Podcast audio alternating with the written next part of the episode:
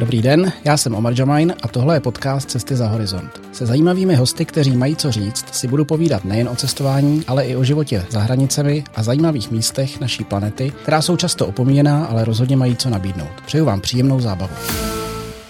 Mým dnešním a zároveň prvním hostem v podcastu je slovenský dobrodruh, cestovatel a taky hudebník Petr Gregor. Petr, já tě vítám u nás v podcastu, děkuji, že jsi přišel. Děkuji pěkně za pozvání, velmi se těším na rozhovor. Uh, ty jsi známý tím, že cestuješ do uh, takových zemích, které jsou, řekněme, trošku konfliktní, neobvyklý rozhodně, jmenoval bych třeba Irák, Somálsko, Afghánistán. Uh, tak kde začal tenhle tvůj koníček? Hmm. Tak začalo to v roku 2010, v podstatě celkom nevinně. A dá sa povedať, že som sa dostal k tomu, ako som nás hovorí, ako slepé kurak zrnu.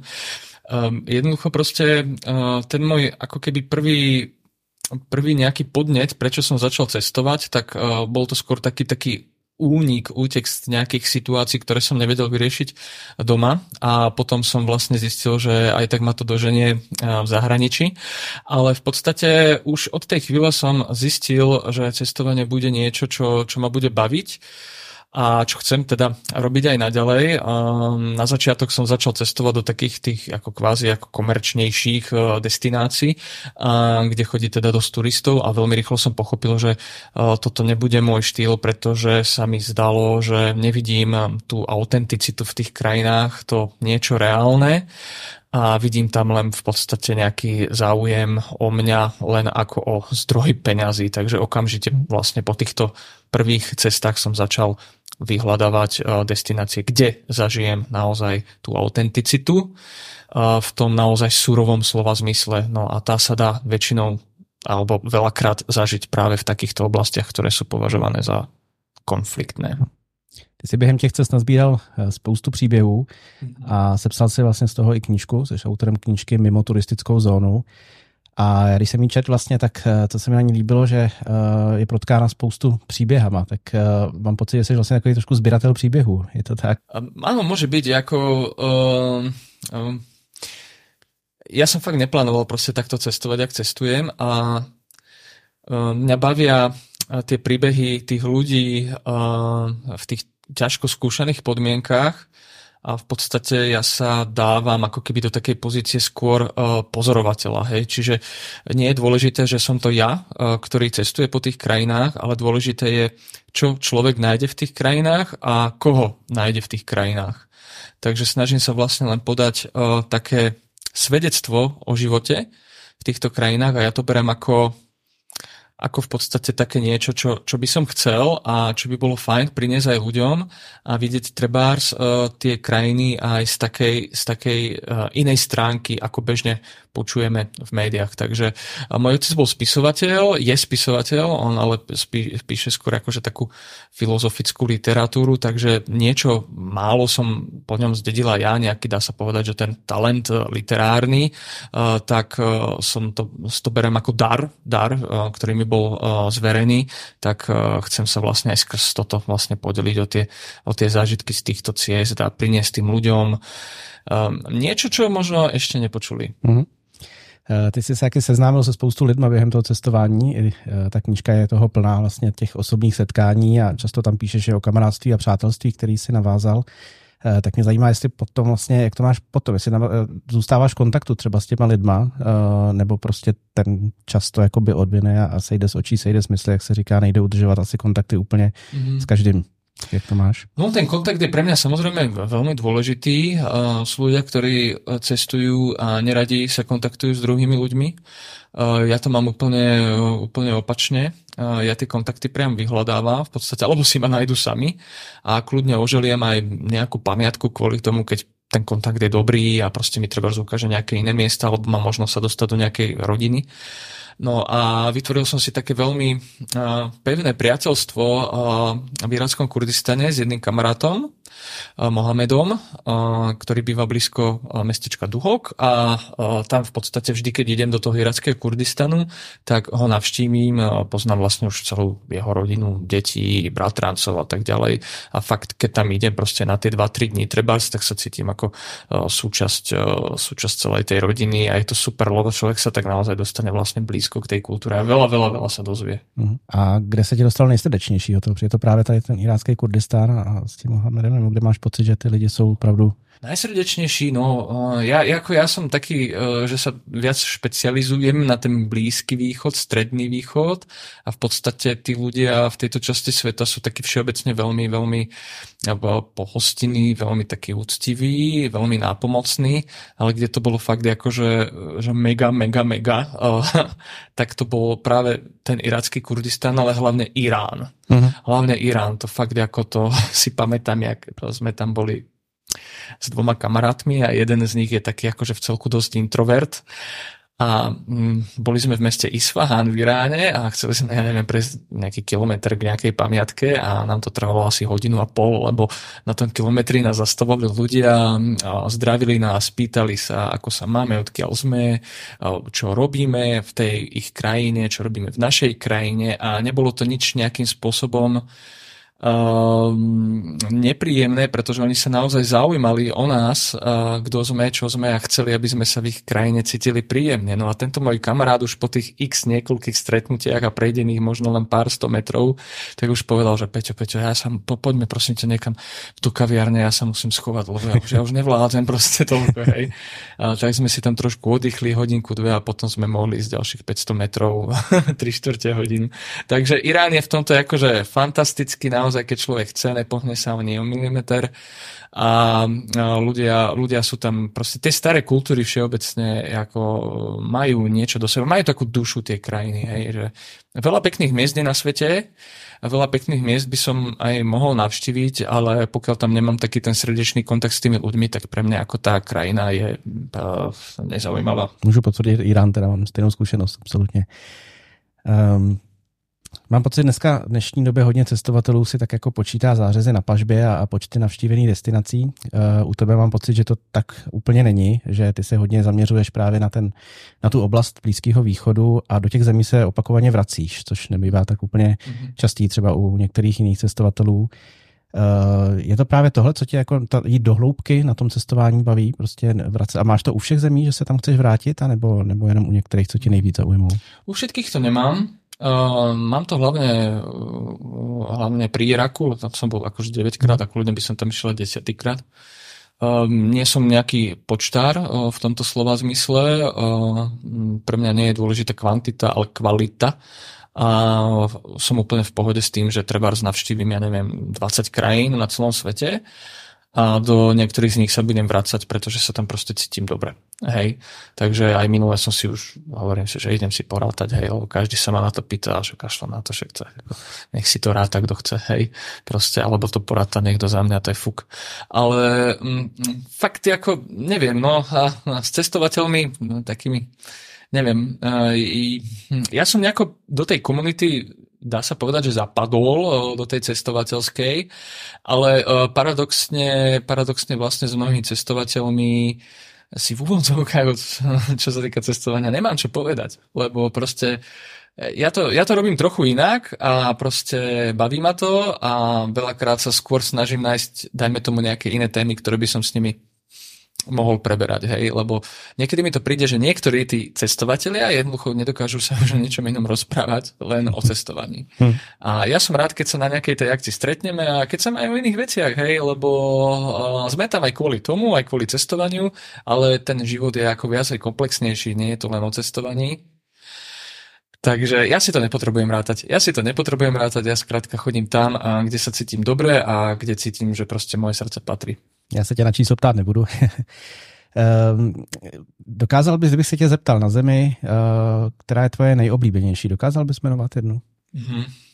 Tak uh, uh, donedávna som si myslel, že to bude Irak a že to už veľa akože nezmení, ale nedávna návšteva v Jemene ma trošku vyviedla z miery, pretože Jemen bol absolútne fantastický bol absolútne fantastický v tom, že takú čistú krajinu, tradičnú krajinu v oblasti Blízkeho stredného východu som v podstate nevidel.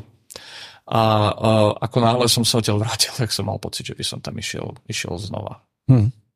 Takže asi to možno bude aj ten Jemen, ale te, teda Irak je pre mňa ako srdcovka, lebo však chodím tam od roku 2012 a v podstate som tam ne, nemôžem povedať, že som prešiel všetko, ale tie, tie hlavné miesta plus nejaké tie, kde, kde sa veľmi nechodí, tak e, to, to, to som si prešiel. Ale nie, mm tiež presne preto, že by som si to akože začiarkol, ale mňa ako fascinuje na tej krajine tá diverzita z provincie do provincie, z mesta do mesta a tak ďalej. Hej, potom akože tá kurdská časť, tá sunnická časť, arabská, tá šítska časť, kresťania, jezidi, to je proste fantázia, takže ja to ja proste potrebujem každý milimeter tej krajiny si prejsť nie kvôli tomu, aby som si povedal, že áno, ale kvôli tomu, že ma to fakt že veľmi zaujíma a veľmi ma to tam baví. Hmm, chápu.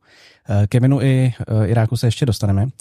Eh, mě by teď zajímalo zase naopak, kdybys měl říct nějaká, eh, nějaká země, která tě třeba zklamala, nebo když ne zklamala, tak si třeba řekl jednou a dost, už se obracet nemusím. to je dobrá otázka. Ja si úplne pamätám na Egypte, aby som tam v živote nešiel, to bolo strašné.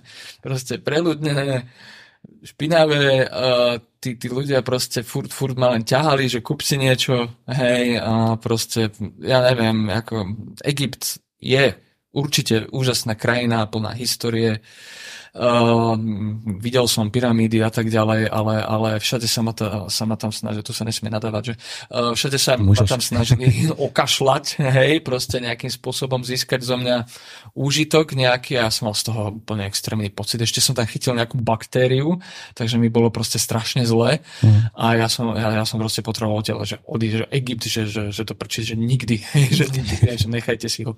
Hej. A to je fantázia, že aké sú mm. tie rozdiely, že v podstate arabské krajiny blízko um, seba, jedna je turistická, jedna nie je vôbec a proste to správanie tých ľudí mm. diametrálne odlišné. Hej. Je tam už skažení tým turizmem, no, no tým masovým no. turizmem. A to bolo v 2010, no. ja neviem, mm. čo je to teraz, však ja, mm. ako ja, ja, ja, ja by som tam asi nešiel, ani keby mi zaplatili. Mm.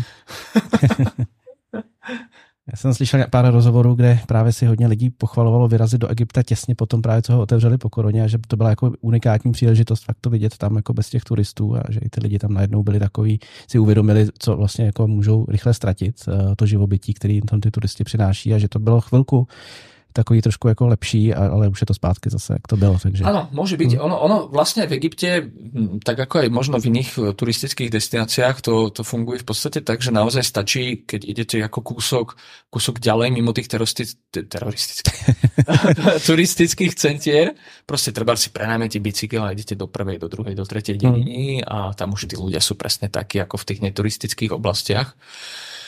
Uh, takže to sa takto akože dá, ale tam zase naopak v Egypte napríklad tí, tí vojaci a tak armáda ako nemá veľmi v láske, keď sa tam ľudia pohybujú mimo tých turistických centier, hmm. tak môžu robiť problémy. Jasne. Se celou dobu vlastně točíme v, v rámci toho Blízkého východu v muslimském světě, dá se říct. Proč vlastně ten muslimský svět je pro tebe? Je to, hm. Hmm. Něco, co tě vždycky zajímalo, islám, dejme tomu, nebo si k tomu přišel tak jako náhodou? A neviem to nejako ako logicky zdôvodniť. Niekto môže povedať, že asi si tam žil v minulých životoch, čo ja ako ja úplne nevylučujem. OK, môže byť, hej. Čo ma na tom baví je v podstate, že tam nájdete, nájdete všetko. Ľudí, pamiatky, dajme tomu more, oceán, prírodu, Uh, občas je to adrenalín, takže adrenalín uh, ja trochu musím mať, lebo však uh, nemám rodinu, kto má rodinu, tak má adrenalín. Uh, ja rodinu nemám, tak vyhľadám adrenalín tam, tak trošku mierne. A nemám úplne akože dôvod v podstate ako ísť inám. A rozmýšľal som napríklad, že pôjdem do Strednej Ameriky, do Južnej Ameriky a tak ďalej a už som to začal plánovať a tak ďalej. A potom sa mi vynorila nejaká iná cesta, tento Jemen, lebo som videl teda fotky od uh, známej českej cestovateľky a arabistky Lenky Hrabalovej, ktoré boli úplne úžasné a povedal som si, dobre, Stredná Amerika, počka, Jemen. A ešte sa kamarátovi hovoril, ktoré, s ktorým som cestoval, keď sme sa vrácali z nejakej takejto krajiny, že ja rok si dám pauzu a nepôjdem do žiadnej arabskej krajiny. A on že, no, tak smial, no, počkaj, počkaj, Peťo, no a už za dva, za tri mesiace už mu volám, že no, nejdeme. No, že no, ja som to vedel. Uh, chtěl bych se teď na chvilku zastavit v tom iráckém Kurdistánu, kam ty se teda vracíš opakovaně, byl jsi tam mnohokrát. Uh, ty jsi jako vlastně první Slovák vystoupil na uh, nejvyšší horu Iráku, Číkadar, která je právě na pomezí irácko-iránských hranic v tom regionu iráckého Kurdistánu. v knižce si to popisoval, byl to docela dramatický, ten výstup, nebo možná spíš sestup, dá se říct. Co se tam stalo? No, uh, áno. Uh, áno, ja som to teda neurobil sám, robil som to spolu uh, s dobrým uh, kamarátom Martinom Jurišom, žiaľ už nebohým. Um, um, ja som chcel zažiť taký ten pocit uh, toho, že takého kvázi ako prvovýstupu. No ono to nebolo ako prvo, prvovýstup, uh, bol to áno slovenský prvovýstup, ale uh, predtým už tam zo pár ľudí bolo. Um, taká tá komplikovanosť e, tohto kopca e, v podstate spočíva v tom, že sa na, nachádza priamo na hraniciach s Iránom a celé to vrcholové plato je v podstate pod kontrolou Iránu.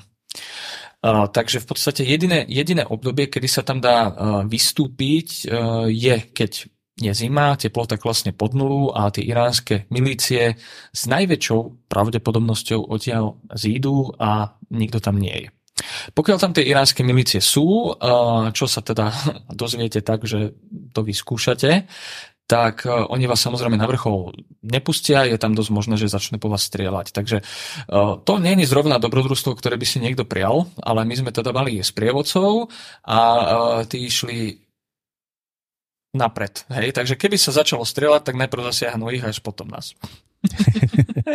takže, uh, takže bolo to v podstate v pohode. Uh, treba brať do úvahy, že iracké hory sú veľmi zaminované ešte za Husajna, lebo on si tam stanal, staval stanovište, takže to okolie nechal podminovať, takže tam niečo ako turistika moc nefunguje a chodí sa na ten druhý najvyšší Halkurt, ktoré považovali až do roku 2011 za najvyšší, ale potom sa urobili nejaké nové merania tak sme nakoniec to vyskúšali, napojili sme sa na nejakého miestneho sprievodcu, samozrejme neoficiálneho, tam oficiálnych nenájdete a do poslednej chvíle nebolo jasné, či sa vôbec dostaneme. Hej. Cestou sme stretli, uh, stretli chlapcov z PKK, uh, strana kurdských mm. pracujúcich, ktorí boli v pohode.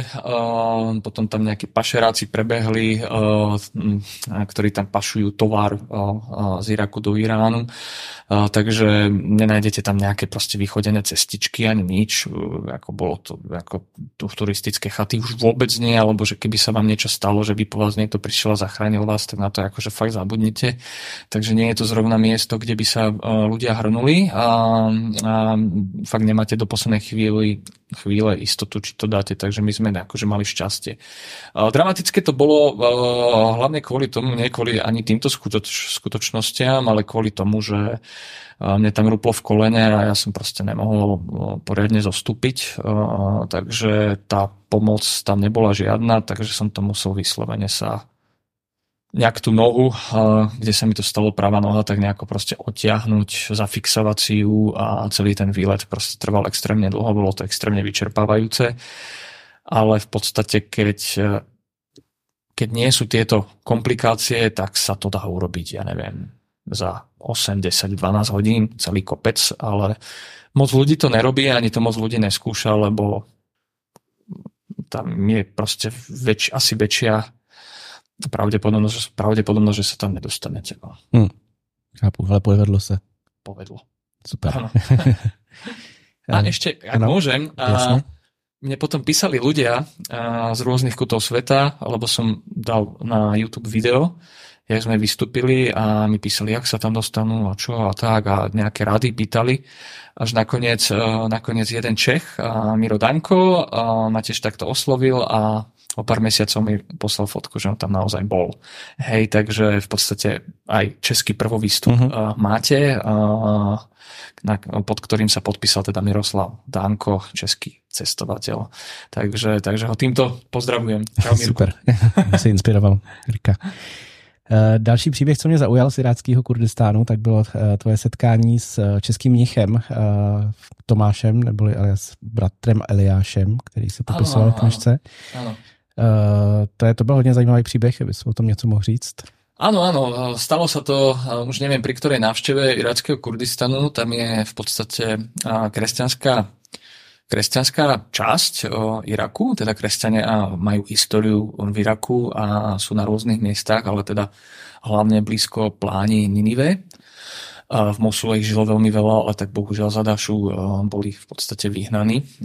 No, ale je také mestečko Alkoš, kde teda, keď už človek ide do, do tých miest irackého Kurdistanu, tak sa tam musí jednoznačne zastaviť. A tam sú dva kláštory, jeden sa volá že Lady Monastery, znie to tak, že, že sú tam len ženy, ale nie je to tak, sú tam muži.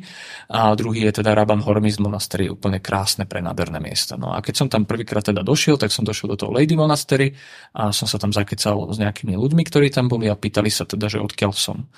A ja som povedal, že však Slovensko. A oni sa pýtali, že Česko, že to je blízko vás, že áno, že my sme susedia. No tak my tu máme ako ako novica človeka, ktorý sa teda učí za mnícha a je z Čiech. A ja, že prosím, No, no, tak nás s okamžite zoznámte. A zrazu ma teda zoznámili s bratom Eliášom, alias Mirkom.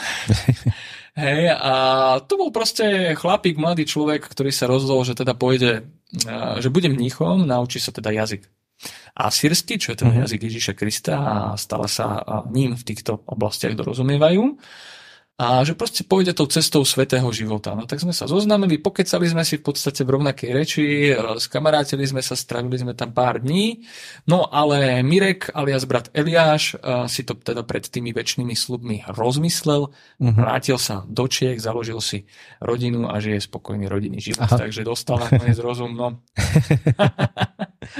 to je otázka, no. Áno, otázka, ale nie, nie, pochopil, že, že to, ten život nebude, Není pro, nebude pre neho. Mm. Ale fascinujúce. To, to určitě. Fascinujúce. Kdybych se posunul do samotného Iráku, nebo do té jeho arabské části vlastně, uh, že jižní Irák, dá se říct. Um, ty jsi popisoval vlastně, že jsi tam musel, když jsi tam měl uh, využít služeb cestovní kanceláře, což pro tebe bylo jako uh, asi poprvé možná, nevím. V tomto meritku áno. Mm. Ja som totiž dlho túžil dostať sa do strednej a južnej časti Iraku. Bol som viackrát v irackom Kurdistane, kde teda ten pohyb cudzinca, turistu je voľný, pokiaľ dodržujete teda tie hranice. A do arabskej časti kvôli bezpečnosti sa v podstate nedalo dostať. Turizmus tam v podstate zanikol a ja som stále túžil sa tam dostať najlepšie individuálne, ale nebolo to možné. Ale bol to jeden z takých mojich veľkých snov. A čakal som, čakal som, roky som čakal, nič sa nemenilo, tak si hovorím, že dobre, nemám na výber, musím ísť nejakou agentúrou. Tak som v roku 2017 išiel jednou z dvoch alebo z troch agentúr, ktorá vôbec na svete organizovala, organizovala zájazdy do Iraku. A rok 2017 bol, bol ešte taký, že v podstate už islamský štát, táto populárna skupina bola viac menej porazená, ale v niektorých častiach sa ešte s nimi bojovalo, väčšinou to bolo už kde si v púšti, ale stále tam proste robili atentáty, vystrelili tam autobus, reštauráciu, proste šialené veci. Um, takže samozrejme vláda nechcela, aby tam turisti behali len tak tak, uh, takže museli sme ísť teda s miestnou agentúrou, mali sme dokonca aj ozbrojený sprievod, a takýmto spôsobom som teda videl uh, tie, tie miesta, kde v podstate sa zrodila civilizácia. A potom oni v roku 2021 to uvoľnili. Uh-huh aj pre, pre individuálny turizmus, pretože tam bol na návšteve papež, oni to považovali za takú veľkú vec, nikto sa na neho nepokúsil spáchať atentát, tak sa teda asi rozhodli, že tak ukážeme tú krajinu teda aj turistom. Takže oni to otvorili, vy tam môžete v podstate prísť, ale treba byť pripravený na to, že, že tam v podstate turistická, turistická infraštruktúra ešte nie je takmer vôbec, vôbec e, vybudovaná. E, takže je to proste cestovanie že divoké. Hm. Naozaj v niektorých oblastiach je to veľmi divoké a bez niekoho koho miestneho, že by ste tam nepoznali, je to veľmi náročné. Mm. Takže o, dá sa, ale je to fakt, že pre také trpezlivejšie a skúsenejšie typy cestovateľov. Yes.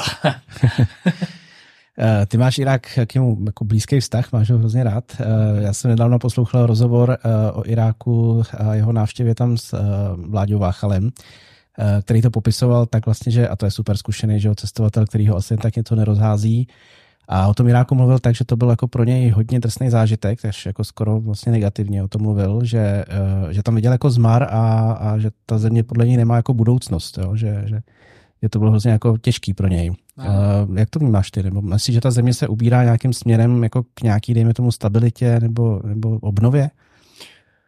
Uh, Vláďa Váchal je, uh, je super chlapík uh, a on je, on je takej umeleckej duše, čiže on má takú ako citlivejšiu povahu a veľmi vníma v podstate rezonanciu tej krajiny a veľmi pekne to popisoval. Ja som, ja som mu trošku v podstate pomáhal, on tam bol s nejakými, dá sa povedať, kamarátmi, klientmi a tak a trošku som im tam pomáhal s tým pohybom v tej krajine, lebo fakt to je náročné a predsa nejaké kontakty som mal. A keďže ho považujem za kamoša, tak v podstate jasné, že som mu pomohol, však uh, určite aj on pomôže niekedy mne uh, s niečím iným. No a uh, dobre to zachytil, dobre to v podstate pomenoval lebo tá krajina v podstate trpí tým, že mm, v podstate v modernej dobe sa oni pokúšali nejaké koloniálne mocnosti.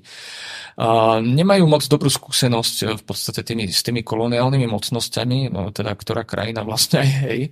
Uh, Sice niektoré niečo vybudovali a tak, hej, trošku to tam ako roz, rozvili, dá sa povedať, hej, hej, rozvíjali. Uh, ale, ale veľa z tých mocností tú krajinu ako mm, vlastne vystavilo chaosu a neporiadku, a vyvolalo sektárske násilie a to sa potom strašne ťažko v podstate dáva späť. Hej? A tým pádom, že v Iraku sú aj veľké ropné polia, nachádza sa tam druhé najväčšie ropné pole na svete, tak vždy bude vlastne Irak v záujme nejakých veľkých mocností. Hej? V súčasnosti je to teda záujem Spojených amerických štátov o Irak a v podstate aj to najväčšie ropné pole, čo tam je, tak vlastne Bušovci a v podstate tá vláda, ktorá je tam vytvorená prošítska, je vytvorená teda Spojenými štátmi.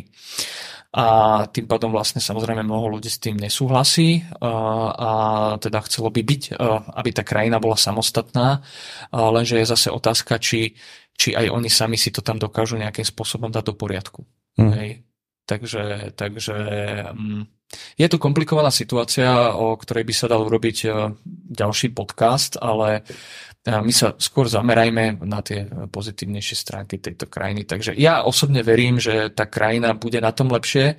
Už ten signál, že v podstate tam môžu ísť e, turisti, je takým signálom, že je to bezpečnejšie, prístupnejšie a tí ľudia si uvedomia, že pre nich je dôležité, aby proste tam tí ľudia chodili, ale mne osobne veľmi záleží aj na tom, aby, aby, aby sa proste z toho Iraku nestal ďalší Egypt. Hmm. Hej, kde jednoducho proste zase budú tam vidieť len tie peniaze, pretože Jasne.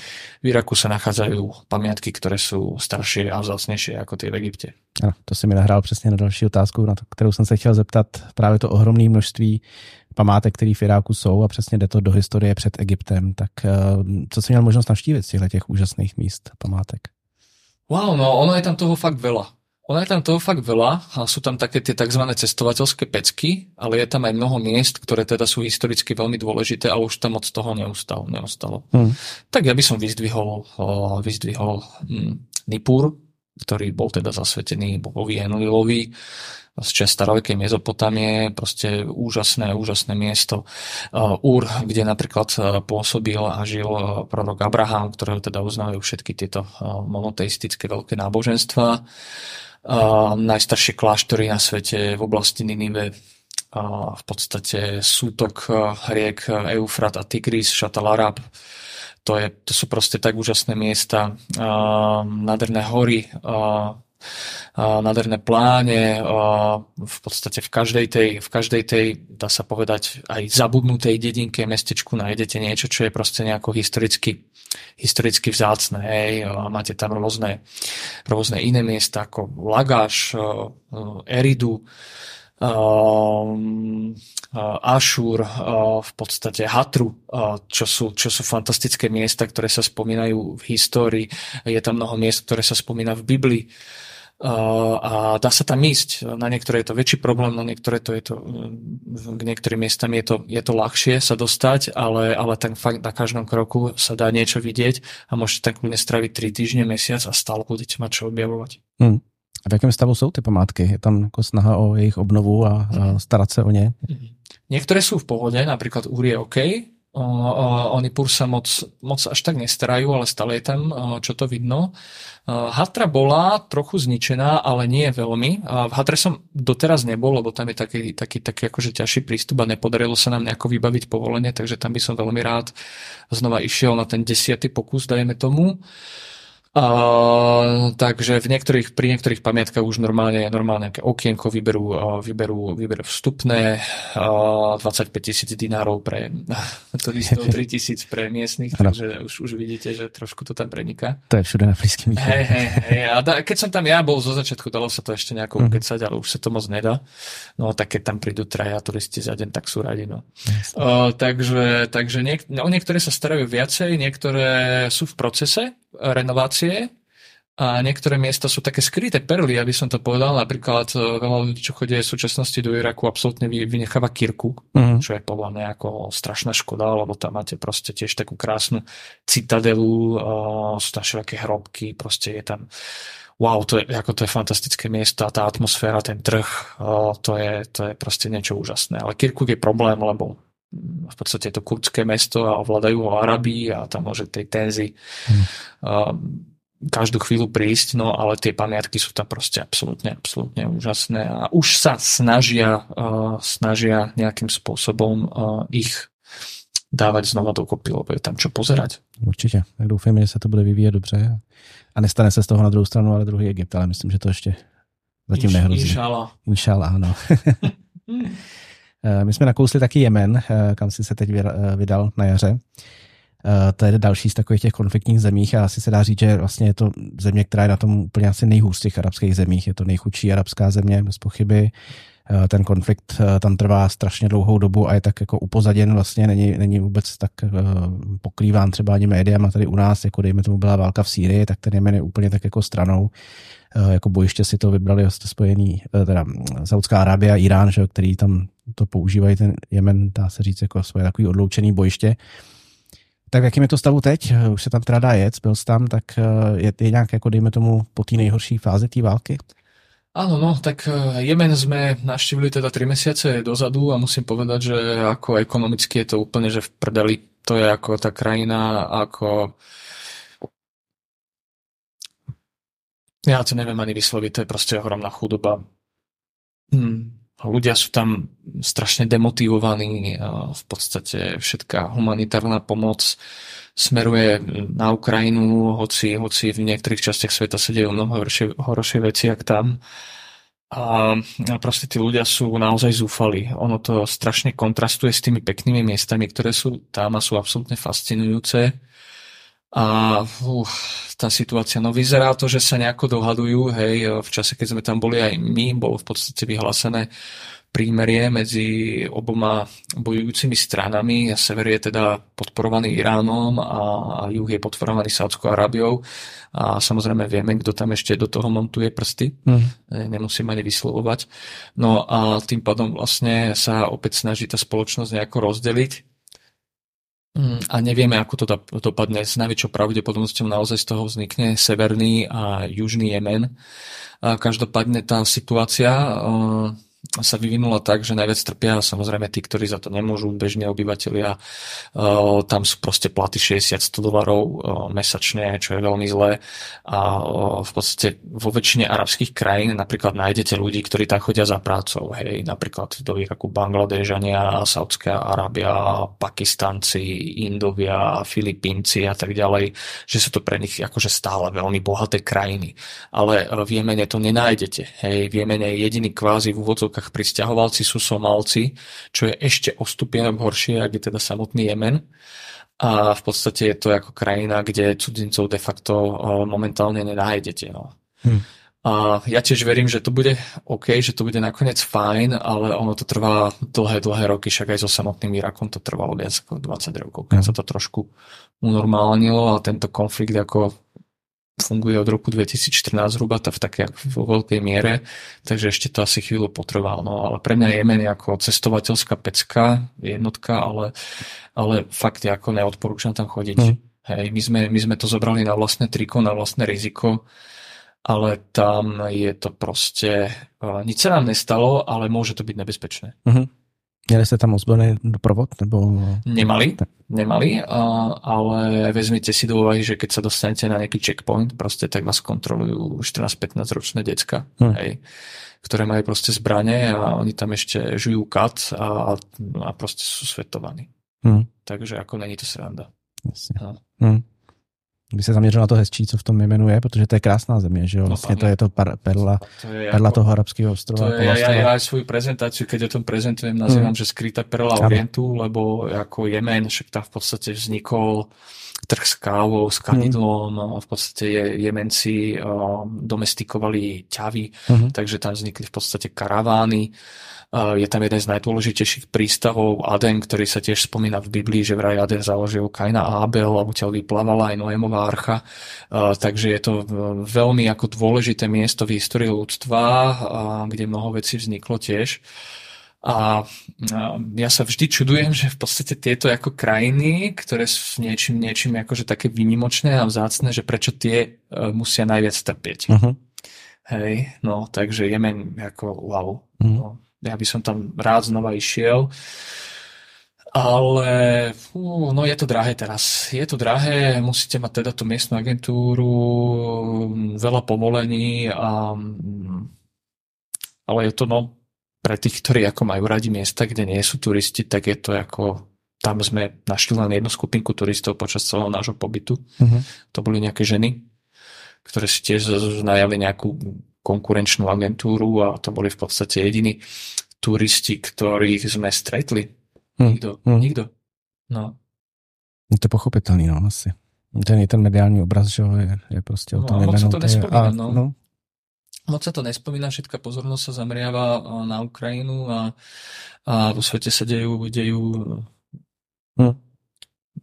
zlé veci, no a ale tá Ukrajina je nejakým spôsobom populárna teraz, no, lebo no, to iný podcast zase. Tak, eh, ty jsi zmínil kat, který se tam užívá eh, v Jemenu. Říká se, že až 90% mužů a 70% žen, někde jsem četl tu statistiku, užívá a i děti vlastně. Tak opravdu to je tak, že to je jako vidět všude, na každém jako rohu, že opravdu všichni jako užívají. Áno, a je pre nich akože taká, dá sa povedať, že také, také spasenie, taká záchrana v tej katastrofálnej situácii, ktorú tam majú a je to v podstate považované, je to prírodná droga. Normálne sa pestuje, zalieva sa na poliach a jedia sa vlastne tie stonky hlavne z tej rastliny a potom ľudia to žujú, vytvorí sa taká ako kuča v líci a tie účinky, že vraj sú podobné účinkom amfetamínu, uh-huh. čiže ľudia majú akože tak viacej energie, cítia sa akože super hrdinovia, vedia vyriešiť každý problém, ktorý majú. Veľa z nich zaznamenáva zvýšenú erekciu po užití tejto, tejto rastliny. A, takže hovorí sa, že proste keď užívaš kat, tak v posteli si proste tak si muž. proste trávec, hej. A aj keď čítal som, že veľa žien o, by, to, by to spochybňovalo, takže boh vie, aká je úplne tá pravda, no. Ale je fakt, že to uh, žujú v podstate 80% mužov, 40% žien, a? 15% detí uh-huh. a to je údaj ešte spred roku 2014. Uh-huh. Takže mhm. myslím si, že je to teraz ešte o mnoho viacej. Uh-huh. A na ten kat uh, veľa hlavne mužov teda minie v podstate aj viac ako polovicu úspor, lebo uh-huh. najkvalitnejšia, najkvalit, dajme tomu, že na sáčok katu na jeden deň, toho najkvalitnejšieho, teda skonzumovaného hneď ten prvý deň, kedy vlastne sú tie látky najúčinnejšie, tak stojí 30 dolárov. Uh-huh. A teraz si vezmite, že ten mesačný plat je cca 60. Uh-huh. Uh-huh. Takže my keď sme hneď prišli a zoznámili sme sa teda so sprievodcom a s vodičom, tak vodič išiel na trh a hneď si kúpil ten najdrahší kat za 30 dolárov. No a potom už, potom už, potom už užil iba patoky, už nemal peniaze. Hej, no ale je to tam bežné a je to aj tradícia istým spôsobom, ale mm, no neviem, či im to moc pomáha v hm. rozvoji nejakom, asi veľmi nie. No. Asi ne. Skúsil si? Skúsil som. Hmm. Áno. Ja, u, u, mňa to, u mňa to spôsobovalo teda reakcie uh, tie reakcie, čo tie ženy veľakrát spochybňujú, len ja som bol v podstate v aute so 4-5 chlapmi, tak nemohol som nič, no tak som to radšej prestal užívať. No. to chápu. Teď bych se podíval do Afghánistánu, eh, kde jsi taky byl ty jsi tam byl ještě v době vlastně, kdy ještě před tím talibánským převratem, nebo, nebo až po něm? Uh, áno, ja som tam bol uh, raz v roku 2013, keď tam bol v podstate vyhlásený vojnový stav. Uh, teraz je tam mier, uh-huh. uh, nejakí ľudia tam už boli, chodí sa tam, uh, plánujeme to aj my znova urobiť. A v tom 2013, keď som tam bol, tak tá situácia nebola veľmi dobrá. Uh, ja som v podstate, keď som sa tam pohyboval, tak som sa mohol pohybovať medzi veľkými mestami iba letecky, nemohol som uh-huh. ísť po zemi. A musel som tam proste dodržiavať isté pravidlá, ako nevychádzať v noci, neprezrázať nikomu, kde som ubytovaný a Taliban bol infiltrovaný v tom čase samozrejme v Kábule, zažil som tam aj prenasledovanie, nakoniec som sa z toho nejako vykrútil. Ale tá krajina, tá krajina v podstate ma tiež dostala, pretože cez Afganistan išla hodvávna cesta, takže ako je to ohromne historicky tiež bohatá bohatá krajina a v podstate mňa vždy lákal aj ten juh krajiny, kde v podstate Taliban vznikol. A vtedy, keď som tam ja bol v tom 2013, tak čokoľvek nižšie od Kábulu, keď ste chceli spraviť, tak to bolo smrteľne nebezpečné. Hmm. Uh, takže bolo tam, boli tam 3, 4, 5 miest maximálne, kde sa dalo s určitým rizikom chodiť, kde turisti chodili. Uh-huh. No a teraz tým pádom, že vlastne v krajine vládne Taliban a ovláda celú krajinu, tak dá sa do krajiny cestovať viac menej slobodne, uh-huh. ale platí to, že musíte mať niekoho, uh, kto, uh, kto sa o vás kvázi postará, kto ovláda miestnu reč, pretože fungovať v krajine, kde vládne Taliban, je veľmi komplikované, pretože oni veľmi nechápu koncept turistu v mhm. ich krajine a o, síce tam nejakí ľudia už cestovali v súčasnosti, dá sa povedať aj bez prievodcu, ale vždy sa dostali do problémov a veľakrát aj do väzenia. Takže mm-hmm. treba tam určite ísť o, s niekým miestnym a nie je to lacné. Mm. Rozumím. On se říká, že vlastně teda po tom, co Taliban znovu se chopil moci, takže jediný asi, co se zlepšilo, tak je bezpečnost právě, že teď, teď už tam nebojují vlastně talibové o moc mají, takže, takže není potřeba, aby někde dělali nějaké útoky. Takže to asi uvidíte, to... Ono sú tam rôzne frakcie toho Talibanu, mm. niektorí sú ortodoxnejší, niektorí sú menej. Tí ortodoxnejší hovoria, že mali by ste dodržiavať viac tieto pravidlá, tým menej ortodoxným sa veľmi nechce, takže občas, občas, občas sa tam dostanú zo sporu aj oni, takže dajme tomu, že nejaký konflikt a nejaký vý, výbuch, hej, nejaký ohňostroj tam občas je, ale, ale není to už samozrejme také časté, ako, ako to bývalo predtým, kde ja keď som bol v centre Kábulu, tak som sa proste v noci zobudil na to, že vybuchla bomba. Hej, takže, takže malo by to byť lepšie, však uvidíme, no chystáme sa tam, tak uvidím, aký bude mať e, z toho pocit. Hmm. Možná něco, co už ti teď ti obyvatele tam svobodně neřeknou, ale předtím, když tam byl v tom 2013, tak možná jo, jaký, co si vlastně oni mysleli o Talibánu? Ono to tam máte tak akože zhruba na polovicu, že polovica z obyvateľstva Afgan, Afganistan je veľmi pestrý, čo sa týka etnického zloženia. Hej, máte tam paštunov, tadžikov, uh, uzbekov, hazarov a tak ďalej. A, čiže on, on to je ako keby krajina, ktorá je tiež poskladaná z rôznych, z rôznych etník. A tam zhruba, čo som tam bol v tom 2013, tak som pochopil, že zhruba tá polovica obyvateľov je teda za ten Talibán, aby sa tam proste dodržiavali tie pravidlá, aby tu oni nastolili bezpečnosť, aby tam bol čo najmenší vplyv toho západu a zhruba polovica z tej krajiny je takých, ktorí by eh, radi, radšej išli ako, ako s tým západom a treba si trošku pričuchli aj k tej demokracii. Uh, takže v tom je to komplikované. No um, Taliban sa snaží teraz byť taký ako miernejší, uh, nie taký extrémne striktný, jak bol a, a snaží sa dostať do kontaktu aj, dajme tomu, diplomatického s inými krajinami sveta. Nevieme, neviem, či sa to podarí. Každopádne, ja, ja, to, ja to vidím tak, že že je dobré, že sa tam teraz momentálne nepletú vlastne iné mocnosti do toho. Nehovorím, že v tej krajine netreba pomáhať, ale určite nie vojensky, skôr ich učiť, učiť veci, ako proste lepšie zlepšiť a, a inšpirovať ich a tak ďalej, ale tú krajinu určite z môjho pohľadu treba proste nechať tak. Hm. A nech si to tam proste robia po svojom a nestarať sa im do toho príliš a, a proste pomáhať im skôr, skôr tak, že ich niečo naučíme, nie že im niečo dáme. Hm. No. Určitě, no. Tak to no. jako dokazuje historie, že 20 let tam byli americký a, a spojenecký vojáci a máme zpátky Taliban, že jo? takže no, no, no. k ničemu to nevedlo. Je fakt, že už vlastně skoro jedna celá generace nezažila už ten Taliban před tím rokem 2001, že to byla opravdu dlouhá doba. Uh, možná už tam funguje takový to jako mm, vzpomínání na ty staré lepší časy, když už si to člověk úplně nevybavuje, nemá to v živý paměti, to známe i u nás tady, že Um, naopak eh, ještě mě zajímá, ptal jsem se na vztah těch běžných lidí, lidí, lidí k Talibanu, uh, ale vztah vlastně jejich k západním turistům, bílým lidem, to jaký tam je, protože taky nemají úplně dobrou zkušenost právě s nima, tak jestli se tam necítil, jestli na tebe nekoukali vlastně trošku nedůvěřivě, řekněme. Ja by som povedal, že Afganistan, keď vlastne porovnáme Irán, sú to dve susediace krajiny, ktoré sú môžeme ich považovať za Peržanov, uh-huh. v podstate ako uh, aj ľudí v Afganistane, aj ľudí uh, v Iráne.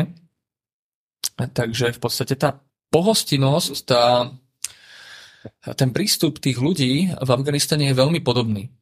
Ale nie je to ako na prvýkrát, ale je to až potom, čo vlastne zistia, že ste v pohode. Uh-huh. Pretože majú neblahú skúsenosť s cudzincami, samozrejme tak veľakrát na nás pozerajú uh, s takým možno strachom, paranojou, uh, s obavou a s nedôverou. Ale keď zistia, že ste v podstate človek, ktorý sa skutočne zaujíma o ich kultúru, uh, o celú tú krajinu a nejde tam za nejakým zišným úmyslom, nie ste špión a tak ďalej, hej, a nie ste Američan, hej, proste keď tam príde Slovák, tak so Slovákmi sú väčšinou v pohode, však Slováci nemali nikoho nikdy nikoho neovládali, väčšinou vždy boli ovládaní len niekým. Takže takto ste akože v pohode. A potom tá dôvera uh, sa už prehlbí a v podstate ten spôsob správania k vám je taký istý ako zo strany Iráncov. Uh-huh. Hej, len tam proste musíte prekonať tú, tú, tú bariéru. Si človek získa dôveru. Hej, Jasne. no, takže uh-huh. ja v podstate sa správam k ľuďom rovnako všade na svete, snažím sa správať s úctou, lebo si to zaslúžia a keď vycítia, že naozaj tú úctu dostanú, tak potom ako zmenia, zmenia tie svoje tváre. No. Uh-huh. Ale uh, Afganistan je teda veľmi poznačený tým násilím, takže je to tam cítiť. Uh-huh tak uvidíme, jak se to bude vyvíjet. Uh, teď bych se podíval na chvilku se trošku jinam, to Izrael, Palestina, nebo Palestina, Izrael, jak chceš. Uh, nechci sem tahat politiku vůbec. Uh, to se úplně nedá, ohledom této krajiny. Ano, ano, to je, to je ano. jako velmi, teda to má každý vyhraněný názor, že jo, to mm-hmm, prostě, mm-hmm. když ta, ta skutečnost je strašně složitá, ale prostě buď jsi na straně Izraele nebo Palestiny, když já třeba eh, to mám trošku jinak, ale to je jedno. To má zajímá jak? ne, ani na jedný, jako já, to, já mám rád obě dvě ty části, ale jako si myslím, že obě dvě ty části mají nárok na svou existenci a bohužel to vypadá, jak to vypadá. Ale zeptám se jinak, zeptám se, kde se cítíš líp, v Palestině nebo v Izraeli? Musím na to odpovedať, ja si myslím, že každého to napadne, kde je jednoznačne Palestina. Jasne. Jednoznačne Palestina. To bola ako moja prvá krajina, ak nerátam Sýriu, uh, taká dá sa povedať, exotická, uh, ktorú som navštívil. Bol to 2000, rok 2010, potom som sa tam vrátil do roku 2000, v roku 2014 a rád by som tam išiel znova, ale neviem, či už ma tam pustia, lebo teda ja sa som sa párkrát v nejakých rozhovoroch teda nevyjadril veľmi pozitívne na stranu Izraela, uh-huh. hoci mám dobrého kamaráta Izraelca, dokonca vojaka, u ktorého som aj prespal, poznáme sa, je to super chlapík, hej, tak ja nehovorím veľmi pozitívne na stranu Izraelu kvôli tomu, že že naozaj veľmi, veľmi škaredo a veľmi zle sa správajú teda k palestínčanom. Nehovorím, že tá krv je len na ich strane, strane ale tak predstavte si, že vy tam proste žijete, máte tam rodiny, um, máte tam rodinu, máte tam pôdu a teraz proste niekto príde a povie, že toto je naša zem a že si to proste bereme späť po, neviem, nejakých 2000 rokoch a tak ďalej, hej. Čiže to sa naozaj nerobí, to je, to je, to je škaredá vec a, a um, ak mám trošku len možnosť uh, proste vyjadriť svoj názor, uh, povedať o tom, tak hovorím, že naozaj toto je, toto je zlé a a nemalo by sa to takto robiť, pretože sme ľuďmi, mali by sme si teda viacej pomáhať a nejako spolu fungovať, žiť a proste snažiť sa nájsť nejakú schodnú cestu, ale tam už je tak hlboko vytvorená nenávisť medzi tými dvoma skupinami, že je veľmi ťažké, ťažké to robiť. Hoci keď sa dostanete na obe strany medzi bežných ľudí, tak uh, samozrejme máte väčšinou len dobré skúsenosti. Mm. Ale musím povedať, že napriek teda tomu, že som navštívil možno v očiach divákov a poslucháčov o mnoho horšie krajiny ako Izrael, tak s väčším napätím uh-huh. uh,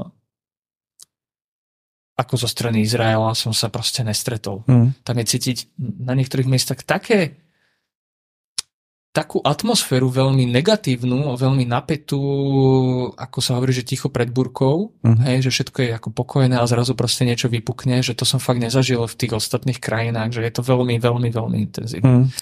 Napriek tomu si myslím, že každý teda cestovateľ, ktorý sa tak naozaj hlbšie zaujíma o cestovanie v pravom slova zmysle, by mal Izrael a Palestínu navštíviť, pretože je to ohromne bohatá oblasť na kultúru, na etnika, na náboženstva, však tam v podstate vznikli náboženstva a, a veľa na tým môžete rozmýšľať na tú krajinu, že je to fascinujúce hmm. naozaj. Souhlasím, no, je to fascinující, to napětí můžu odsouhlasit, to tam cítím taky. A já ještě se svým jako jménem a vzhledem, tak já jsem pro ně extra podezřelý pro, pro izraelský vojáky, takže já jsem kolikrát na letišti strávil i pět hodin eh, různýma bezpečnostními jako pohovorama. Ale vždycky jsem se dostal, vždycky mě pustili a byli teda, musím říct, jako uh, slušní ke mně, milí, to jako jo, ale bylo to nepříjemné. No. Už to vlastně začínalo v Praze na letišti, když jsem letěl s jejich aerolinkama, tak tak už oni tady mají vlastně vyčleněného nějakého jako bezpečnostního pracovníka, mimo ještě ty normální letištní kontroly a už tady mě prohledávali a takže to bylo zajímavé. Ale jako jezdím tam rád, no, mám to tam rád. Je to napětí mě tam jako svým způsobem i baví vlastně, nebo zajímá. Je to takový fascinující. A ty máš rád trošku no. adrenalín. trošku, jo. tak to můžeme zrodit. Ano. Nejvíc, jsem, no, nejvíc jsem to, jako v Hebronu je to, je to prostě, tam se, by se to dalo krájet, že jo, tam je to jako... No, no, tam no. častokrát ani turistov nepustí, alebo tam uh, vznikne nejaká demonstrácia, nepríjemná situácia, no. môže sa to zmeniť z minúty na minútu a tam by sa to dalo vyslovene krájať. Mm. Hej, keď prechádzaš vlastne, vlastne z tej izraelskej štvrte, to, to, čo vlastne majú Izraelci tam, čo tam žije, ja neviem, 500 alebo 1000 ľudí. Mm v 200 tisícovom arabskom meste a chráni ako 4 tisíc, 5 tisíc mm. izraelských vojakov, tak to je čisté psycho. Mm. Hej, a proste aj keď tam tí Arabi prechádzajú medzi mm. tými checkpointami, tak kontrolujú aj kozy. Mm. Hej, to, ako, to, som, to som v živote nevidel. Mm. No a tak oni ako vedia, vedia, oni sa majú, majú prečo bať. Mm. No, ako keď no. ako človek robí zle, tak mm. potom samozrejme sa snaží chrániť takým spôsobom, že, že okolo seba urobí armádu, mm. áno, a, a bojí sa. Mm. Bojí sa, bo väčší vedia dobre správať. No. Ale je to špecifické miesto a odporúčam naozaj každému, kto má trošku viacej nervov, navštíviť a nevynechať Hebron. Ano. Jednoznačne. Mm. No. Mě tam nikdy nepustili vlastně do té uh, židovské části té svatyně Abrahamovi, Abrama, Abrama, řekni to, Abrahamovy hrobky. Mm-hmm. Vždycky jsem se dostal jenom do té muslimské, do té židovské mě nikdy nepustili. Se Oni chtěli vidět vždycky pas a, a viděli jméno a i když český pas, tak stejně Aha. nepustili mě tam. A naopak, když jsem byl v té židovské části toho města, v tom centru, tak mě tam ty místní osadníci, osadnice, ženy, tak jako ke mně přišli a jako hodně nepřátelsky mě vyprovodili ven teda. A vojáci izraelský mě tenkrát jako zachraňovali, že Fuha. jako je klidnili, klid, klid, jako to je turista. A, a ty mě teda jako vlastně zachránili, no. Nebo zachránili, no. by se asi nic nestalo, ale bylo to nepříjemné, no. Normálne, normálne som sa žil v tej situácii, no teraz. Uh-huh. No, to, to je Izrael, Palestína, to je... Ach, bože. No. Uh, no. Tak jo, pojďme dál. Eh, plánuješ hodně při cestování, nebo jsi uh, turista, co jezdí na blind? Když ono asi do těchto těch zemí to úplně nejde, že jo, na blind. Jako, musíš mít nějakou, nějaký trošku plán, nějakou představu, něco si zjistit. Plán mám. Hmm. Rátam s tým, že ten plán nemusí výsť, lebo sme predsa v arabskej krajine, kde ako eh, je trošku viacej chaotické, dajme tomu, ale ten chaos mám zároveň rád. Ale musím povedať, že na väčšinu miest vždy, čo som si naplánoval, tak sa mi aj podarilo dostať. Takže mám určený nejakým spôsobom itinerár, ktorý je určite dôležitý. Ono záleží, kto má aké ciele. Hej. Naše ciele sú väčšinou ľudia a pamiatky. Presun medzi mestami, musíme niekde bývať, niekde sa ubytovať, nejako sa tam dostať, vyčíhať si, kedy sa tam dá, kedy sa tam nedá, naplánovať tak, to tak, aby nebol v podstate piatok, čo je muslimov svetý deň, kde, kedy je veľa vecí zavretých. Takže to plánovanie je nevyhnutné a nie som nejaký proste úplný, úplný maximálny detailista. Väčšinou už viem, že v niektorých oblastiach si nemôžem naplánovať viac ako dve veci za deň. Lebo ten proces toho, ako sa k tomu človek dostane, je väčšinou veľmi komplikovaný. Napríklad v Iraku si pamätám, že návšteva Nipuru, veľmi významného starovekého miesta, nám zabralo treba celý deň a to sme boli ubytovaní 50 km odtiaľ, uh-huh. ale jednoducho checkpointy, vojaci, uh-huh. jedno s druhým, problémy, problémy, problémy, problémy. A návrat do toho miesta, kde sme teda prespali s návštevou pamiatky a všetkých tých peripetí a vypočúvania, tak nám proste zabral celý deň. Uh-huh. No. Uh, dotkli jsme se uh, tvých plánů dalších, teď se chystáš do Afganistánu. Uh, něco dalšího máš v hlavě, nebo zatím, zatím nemíš?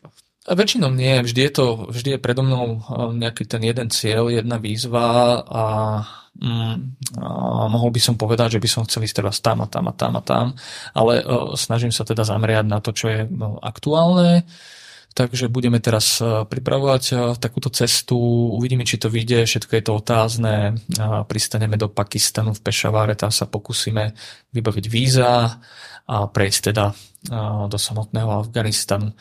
A na to sa zameriava teda moja pozornosť hlavne a čo bude potom. A predovšetkým sa musíme odtiaľ vrátiť. Mm.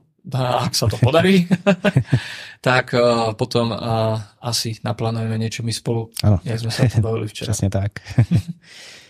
Ehm, dobře, a co nějak, ehm, někdy úplně mimo Blízký východ? Ehm, ty jsi vzpomínal Střední Ameriku, Jižní Ameriku, že tě tam lákalo? Tam jsou taky zajímavé země, takový mimo turistickou zónu, třeba Venezuela by mohla být zajímavá. Áno, áno, určite. Ja uh-huh. sa priznám, že som uvažoval nad Salvadorom, už som uh-huh. to aj preberal s jedným expertom na, Salva, na, na Salvadorom Michalom Hertlikom, takým slovenským cestovateľom ale u mňa zatiaľ fakt ako vyhráva tento Blízky a Stredný východ, a, ale ja verím tomu, že raz, raz uh, uh, pôjdem aj niekam inám a môžem treba uh, to aj porovnať, lebo ja po tých posledných návštevách niekedy máte taký pocit, že ja už mám dosť tých moslimov, ja proste potrebujem, potrebujem proste niečo iné, hej, že proste sú tam veci, ktoré vás trošku vytačajú a tak, áno, a keď ste tam už dlhšie, tak predsa potrebujete nejakú zmenu, ale ono to vždy po čase prejde a potom, potom zase tam chcete ísť. hej, takže, takže áno, sú cestovateľia, ktorí, ktorí sú v tomto áno, priznajme sa o mnoho ďalej, proste navštevujú rôzne kúty sveta, rôzne kultúry, majú možnosť viacej porovnať a majú možno väčší odstup. A, a pre mňa proste ale ten blízky stredný východ je srdcovka a tak, jak som s tým začal, tak ja predpokladám, že s tým aj tak skončím. Mm. No a možno to bude úplne stačiť, lebo ako som spomínal, tam je, tam je všetko, po čom mm. moja duša túži. Mm. No. To je hlavní. Eh, ty jsi zmínil, na čem jsme se domluvili včera, tak já bych tady eh, divákům a posluchačům eh, řekl, že kdybyste chtěli vyrazit s Petrem někam, do iráckého Kurdistánu konkrétně, který má v Malíku, tak se může přihlásit na náš zájezd CK Hamidy. V květnu bude průvodcem tohoto zájezdu Petr Gregor, takže to je velká příležitost vyrazit s tímhle super člověkem. Ty jsi zmínil, nebo já jsem zmínil, ty jsi to nezmínil, že jsi taky hudebník. Eh, tak pojďme na chvilku pryč od toho cestování. Eh, co hraješ? No, toto by som ako eh, bral s veľkým ako nadhľadom. Hudobník určite nie som, nemám hudobné vzdelanie, ale jedna z mojich ako keby takých vášní je hudba. Hudba ma v podstate živí, mám taký e-shopík a predávam LPčka, CDčka a cez internet alebo chodím na rôzne akcie a predávam si kade tade.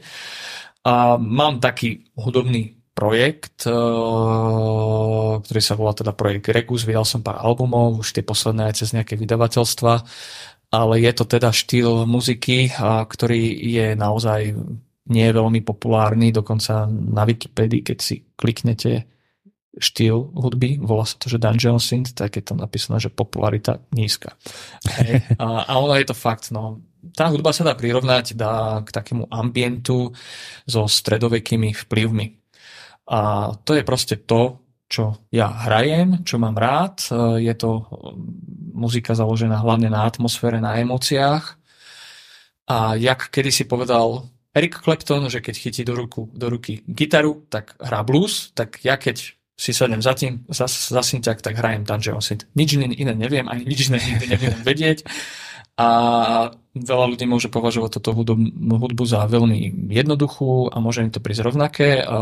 Ja ale považujem tento štýl hudby za veľmi osobný, veľmi intimný. Pre bežného diváka alebo pre ľudí, ktorí treba spočúvajú metalovú muziku, tak sú to také tie intermeza, také tie, tie úvody, závery a medzihry medzi skladbami, tak si teraz predstavte takýto celý album, ktorý je mhm. teda čisto akože na syntiaku urobený, hej. Takže o, toto robím ja, toto ma baví a o, môžete na to kúknúť, že či vás to náhodou nezaujme, ale je to hudba väčšinou, a, ktorej ľudia nerozumejú a keď mám o nej hovoriť a ľuďom, ktorí absolútne nemajú šajnu, tak hovorím, že je to čudná hudba. Tak to jsem já.